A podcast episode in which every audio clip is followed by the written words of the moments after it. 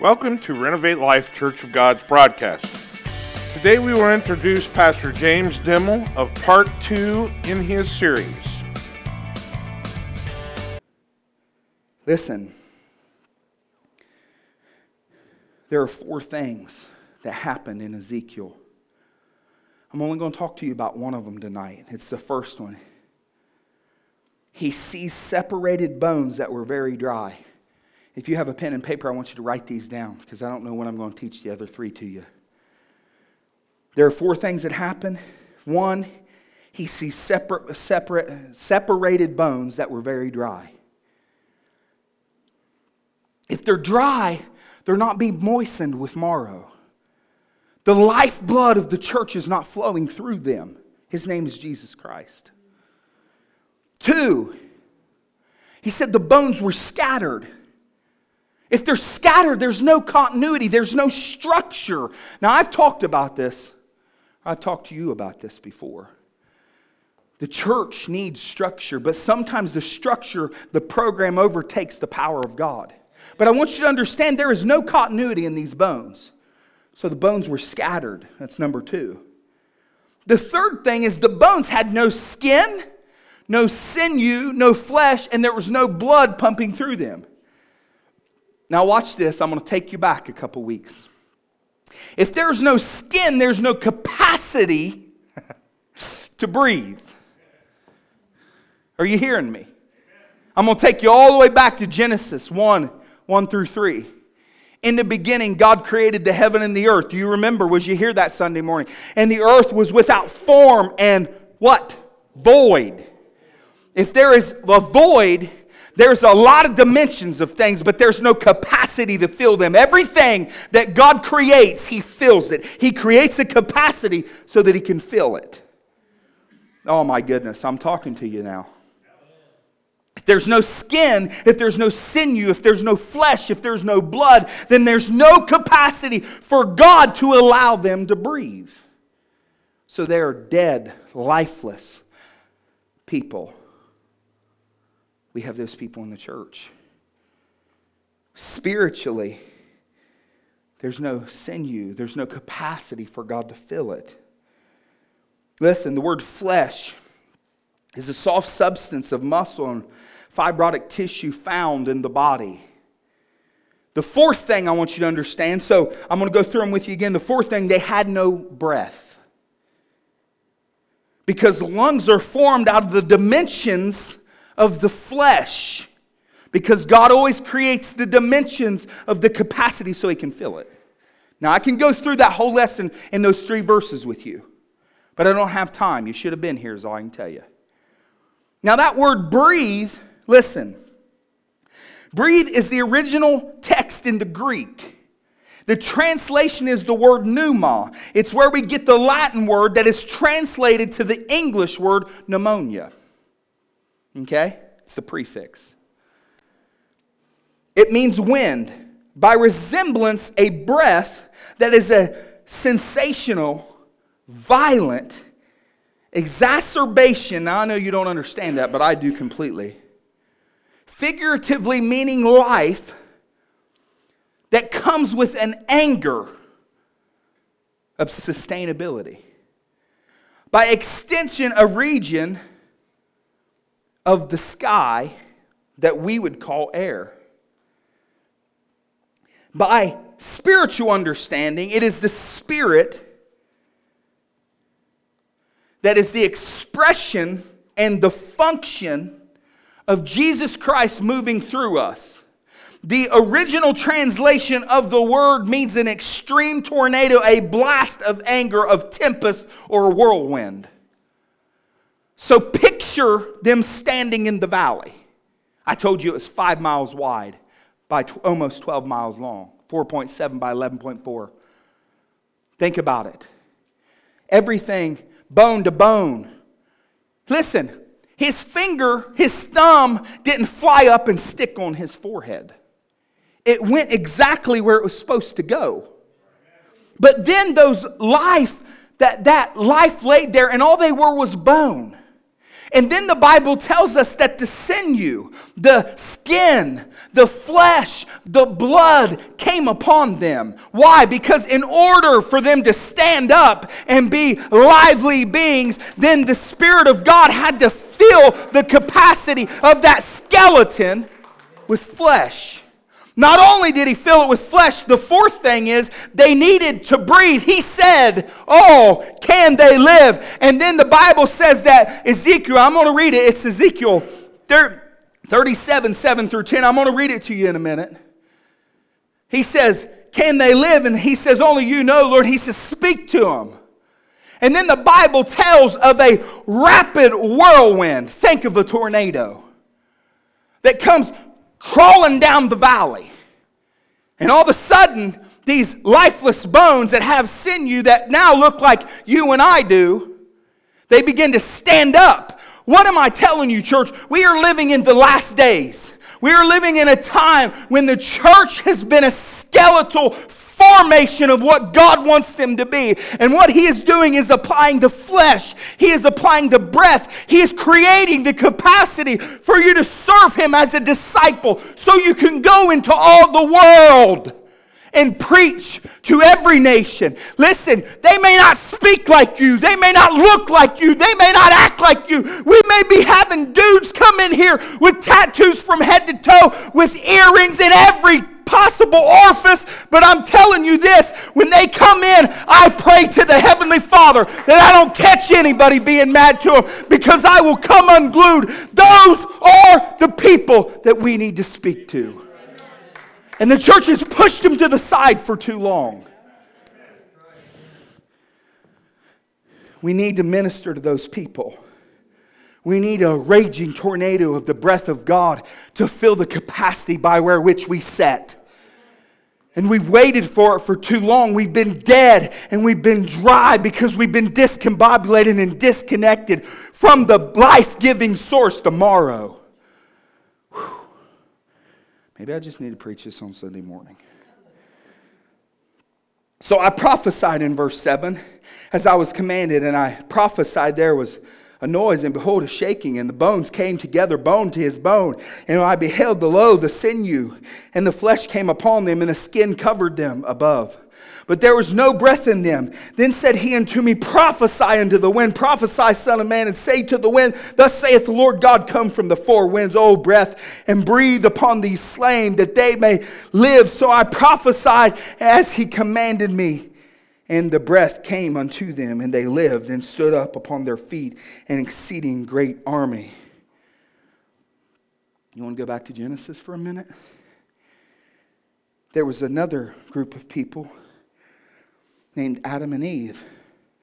And the Bible says that God spoke to them and he created them from the, dust of the ground. And listen, the Bible literally talks about him creating a water substance or the dew to create mud. You don't believe me? I'm going to show you. I don't even have it in my notes, but let's just come along. This is family training hour. Let me train you on something. Genesis 1 and 1. In the beginning, God created the heaven and the earth, and the earth was without form and void, and darkness covered the face of the deep. And the Spirit of God moved upon the face of the water. And God said, Let there be light, and there was light. And God saw the light, and it was good. And God divided the light from the darkness, and God called the light day, and the darkness night, and He called night. And even the morning and the evening and the morning were the first day. Uh, let's jump on down. I think it's to verse 27, if I remember correctly. So God created man in his own image, and in the image of God created he him, male and female created he them. Verse 1, or chapter 1, verse 27. So he created man in his own image. But verse 28 is where, listen, he, he shows up again in the same form. When, when Ezekiel standing before a valley of dry bones, and he never changes the way that he created anything. I'm going to say it to you again because I've got a lot to tell you and I've got a little bit of time. He never changes the way that he creates anything. So it's the same in Genesis as it is in Revelation. Why am I telling you that? Because these people that are coming to you that are saying, I self identify as a fighter pilot, or I self identify as a jet, or I self identify as a woman, God never changed the way that He made anything. In the beginning, when God created the heaven and the earth, there's all the way over in Ezekiel, and over almost 1600 years later, He created that plan just the same way, those people just just the same way, that army just the same way as he created Adam and Eve in the beginning. Now, you can call me a bigot. You can call me a Fruit Loop. You can call me anything. But if the Bible is the truth, then you declare it. And you may have to, listen, you may get in trouble for declaring it. That's going to happen one day. But you got to understand what it is saying and you got to get a hold of it. So then, 28, they're not breathing yet, church. They're not breathing, they're not alive. They are just man formed out of the dust of the ground. He gave them a skeleton and he put some flesh on them. He allowed blood to pump through them. It's almost as my understanding is almost as if they're in a coma. There's no life. There's no life. In 28, then he downloads everything that they're going to be all the way through the end of the chapter. Listen, and God blessed them, and God said unto them, Well, how can He say unto them? I'm going to show you in a minute. Be fruitful and multiply and replenish the earth and subdue it. And have dominion over the fish of the sea and over the fowls of the air and over every living thing that moveth upon the earth. But then in verse 29, he goes on. And God said, Behold, Robert, you don't have any of this. Don't even worry about it.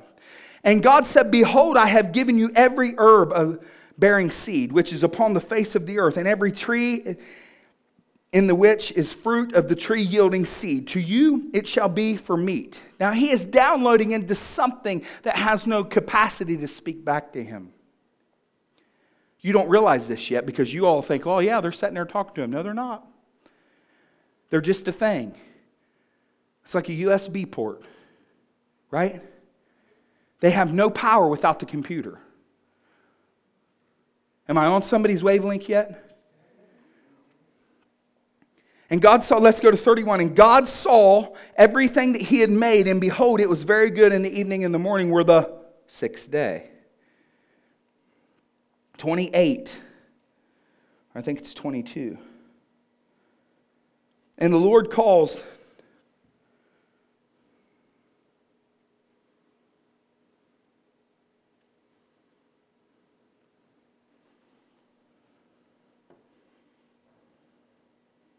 Let me help myself a little.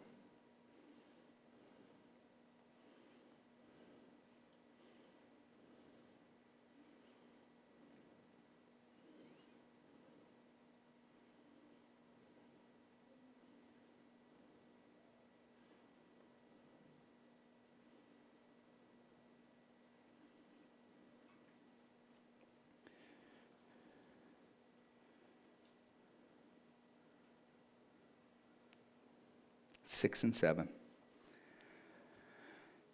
But there went up a mist. Remember, we are talking about how God created them?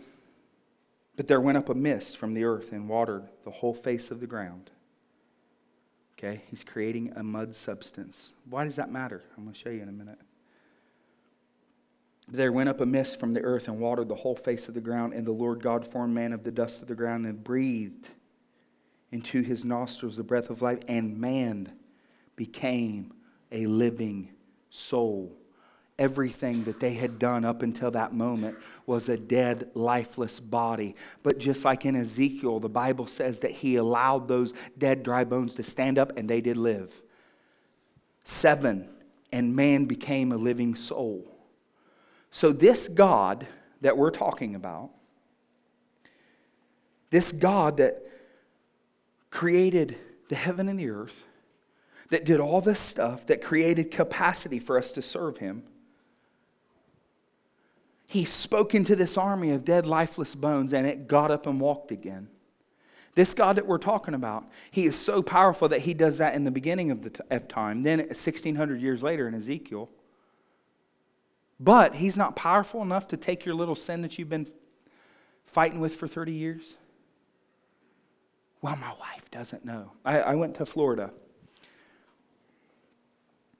When I got to Florida, there was this guy that is very closely related to the pastor. He is like the pastor's right hand man, and he flat out tells me, I'm not saved. Say what? come again. I, got, I had a rock in my ear when I was a little kid. I, I did come again. I'm not saved, he said. Now, watch this. He goes to church every Sunday. He sits on the church pew, fourth row. The whole time I was there, he sat on the fourth row, right in the dead center, and he was smiling at me. So, Pastor, we're so excited that you're there. That was day one. By day three, he was telling me, I'm not saved. We went over to this yard sale while we were there because they had, it was a shoe company going out of business. We all go together. Guess who goes with me? Bubba. Because he went everywhere I went. And he's talking to me. And this guy comes out of the house and says, You know what? We've got all this beer in the house. We don't drink. Does anybody drink? He goes, I do. Again, I said, What? Oh, I'm legalistic, ain't I? Oh, you better believe it. And so he packs it all in the back of the car. I'm thinking, Dear Heavenly Father, if we get pulled over, they're going to say the preacher. So I get to the church and I say, I mean, what kind, what kind of gumption do you got? You're with the evangelist and you're saying loaded in the car, right? So then he says to his to the lady that's with him, which is, is the pastor's wife, You'll never believe what I got. And then she looks at me and says, Oh, yeah, he's not saved. Okay. That's okay. Uh, what do you say?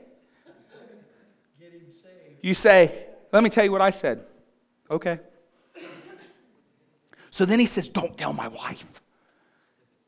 And then he says, Come on in my garage. And he had this old boat, right? Now tell me if you haven't done stuff. It may not have been beer, fellas, but just tell me if this hasn't happened to you. He had this old boat, and that boat was a piece of junk. And it had a little bay that you climbed up in the ladder and got down in there, and you opened the door, and he had a running refrigerator in that. You know why? Because he had connected it through the hull of the boat into the thing so that he could hide it from his wife. And he said, Look at this. He said, I made this little bench, and I just sat in here and drank a little bit. My wife never knows. He said, I got some scope. He pulls it out for him, and I'm in awe. Why? Why am I in awe?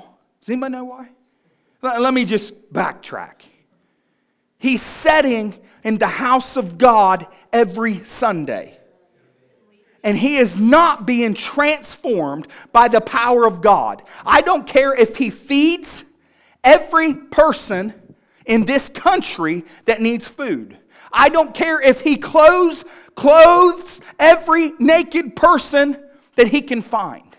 Because we have come to a church world that has no power, but they want to do good works because they think that that'll get them to heaven. Are you hearing me? And it's not going to get him anywhere. And one day he's going to open his eyes, I pray to God, in a church service and get saved. If not, he's going to open his eyes in hell. Who do you think is going to be accountable? He ain't setting with the sinner, y'all. He's setting with the saint. That brings me to the next point. Not every person that sits on the church pew is the saint.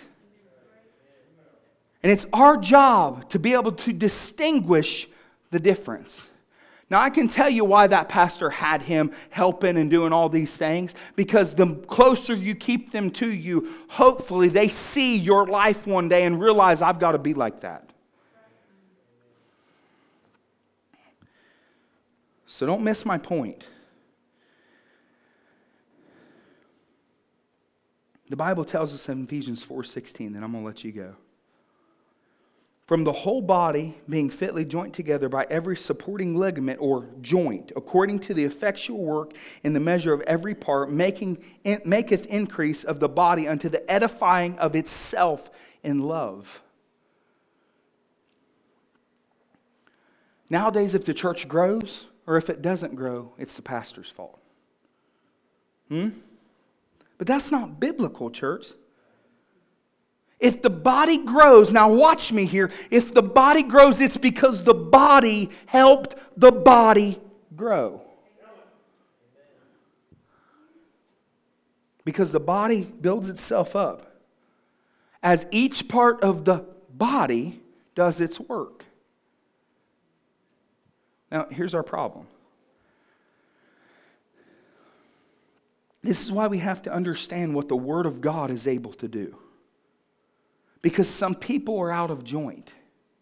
And the negligence of us being out of joint as a church world, I'm talking to leadership tonight. I'm talking to everybody. I'm talking to leadership. The negligence that we have is causing people to go to hell because they're not able to fitly join into the body. You know why? Because the body is not growing on its own. Let me give you an example. It's the, if the doctor has a person that's in a car wreck and every bone in their body's broken, it's not just one doctor that takes care of them, is it? No, it's several doctors that take care of them. You know why? Because the one doctor is specifically set to mend the broken bone. The other doctor is supposed to take care of the flesh. The other doctor is supposed to take care of this. Well, that's what a leadership team is to do also. Because if the pastor tries to deal with every broken joint in the church, then the body is never going to flow the way that Jesus Christ wants it to. Therefore, you will never make disciples. Therefore, therefore, therefore, therefore. Are you following me? So, we've been disconnected. We ask most Christians on the street, well, how do you play out your church life? What is your purpose? You ever ask somebody that? What is your purpose? Now, I may be wrong, but if, if you're a Christian, your purpose is Jesus Christ, right? You, you have to have a job because you have to be able to support the fact that you're a Christian. You have to have a job because you have to be able to support the fact that you have a family. But the, what you are is a Christian. Agreed? So, therefore, then you are connected to the body of Christ and you have specific things that God has told you to do in that body. Do you agree? Then what are you doing? If everybody has a place in the body and it's the body's job to make the body grow, then what are we doing? Leadership session two. Brother Barr's gone, I'm back. What are we to do? If you, first of all, don't know your place, if you don't know that you're a Christian above anything in your life, then you can never be a disciple. So, therefore, you don't understand your purpose. Therefore, you're never going to understand that everywhere you go, whatever you do, you are to be talking about Christ no matter what. Are you hearing me? Okay. Sarah, go ahead and come to the piano. When I say this, and I've taught this before, I get crazy looks from people. Because we don't know where we are in our lives. And we don't know what our purpose is. Because we haven't been fitly joined together. That's why I said I wouldn't get to three and four and five. I mean, that's a, another 12 hour sermon. You guys want to stay? Because we don't know what we're, we're doing. We don't understand our purpose. Well, you know, you ask some Christian, what's your purpose? I'll tell you, my purpose is make $65,000 a year and to make sure my kid makes it to college. And he's going to have the best college. We're gonna, he's going to be a doctor. Just look at Jimmy. He's a good looking fella, ain't he? He's going to be a doctor, y'all. That's not your purpose. That's not, that's, that's not the plan of God for your life. That is a means to no end. Because listen, you're stocking up money, you're stocking up houses, you're stocking up cars, you're stocking up insurance, and one day you're going to die. And all the stuff you stocked up is not going to be worth a dime. As a matter of fact, your kids are going to fight over it. You know, the $4,000 car that has the bad fuel pump, they're going to fight over it. The tractor that you can't get to work right, they're going to fight over it. The house God forbid you have more than one kid because they are going to fight over it. You're going to have one crazy child that's going to run in the house and they're going to take everything because they got to have it. This was mom's stuff. And then you're going to look on Facebook three days later and see that grandma's $300 table's on sale for five bucks on Facebook. Ask me because I know. I've been there. And you can choose to be upset or you can choose to realize that none of that stuff has purpose. What has purpose? Linking together as one body for one cause, one commitment, under one current Jesus Christ. Now, it don't matter if you feel anything or not because Jesus Christ is here tonight. And he's speaking to some of you, not all of you. I wish he would speak to y'all. But you have to understand leadership. You have to understand. Lay people in the church, you have to understand because this is how the unit of Christ grows. And we're almost to June of 2018. That's mid year. We're almost there. My question to you is how have you grown the body of Christ in the last six months? Not how did the pastor grow that, the church. Not how did the leadership grow the church or the deacons grow the church or how much money the church is taking in, but how did you grow the church? And it has nothing to do with finances. Because the way that we grow the church is by the person that you walk into and you see in your job every day that you hate with a passion, one want to bust in the mouth. When you get them to church, you've done something major. The body has grown. Mm-hmm.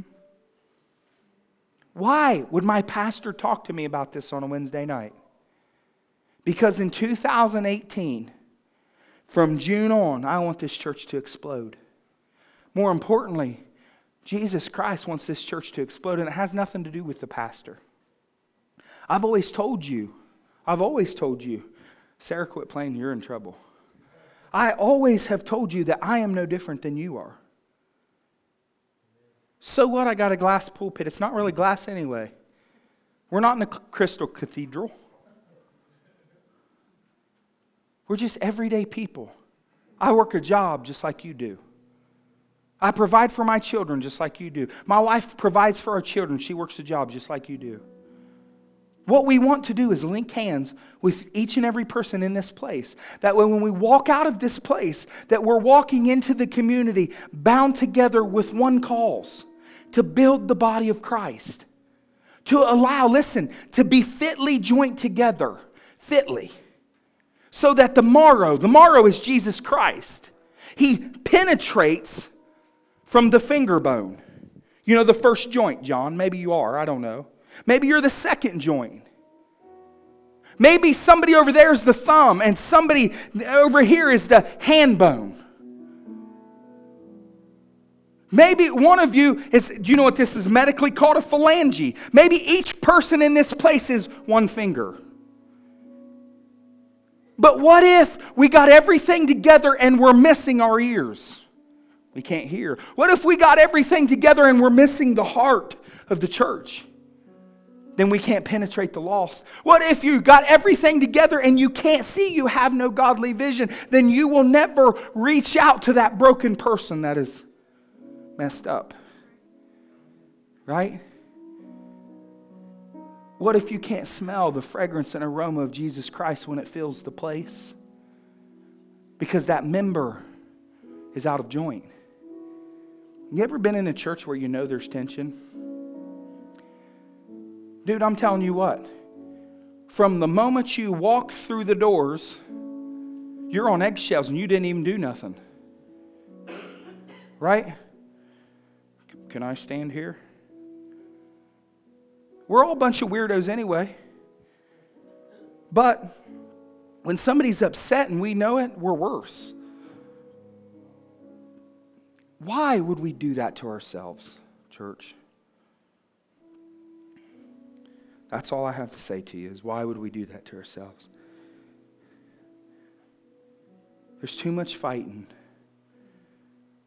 And listen, I, we have a great church. We have people that are pretty cohesive. And God's just going to keep sending them in, sending them in, sending them in.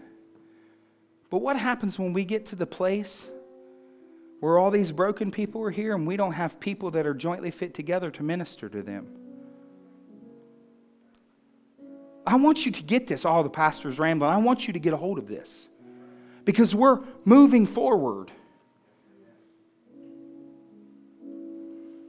We're moving forward for the cause of Christ. Jesus loved you. That's why you're here. Do you understand that you're no better today than you were 15 years ago, five years ago, three years ago, 30 years ago? If you were to look at your lives with the sin applied to them, you are no better. I'm no better. Mark, you're no better. But there's this little thing called grace. And Jesus applied it to our life, and the Bible says that everything was cast in a sea of forgetfulness, never to be remembered again. He doesn't see that when He sees you, He sees wholeness, He sees blessing, He sees the way that He meant you to be. But you have to walk in it. Everybody understand that? Everybody stand with me. Thank you for joining us today. If this message has uplifted you, we would love to hear your story. Go to www.renovatelife.cog.com and click Contact. Your testimonies are a blessing to us throughout the week. Renovate Life is a place of healing for the lost, broken, weak, and weary.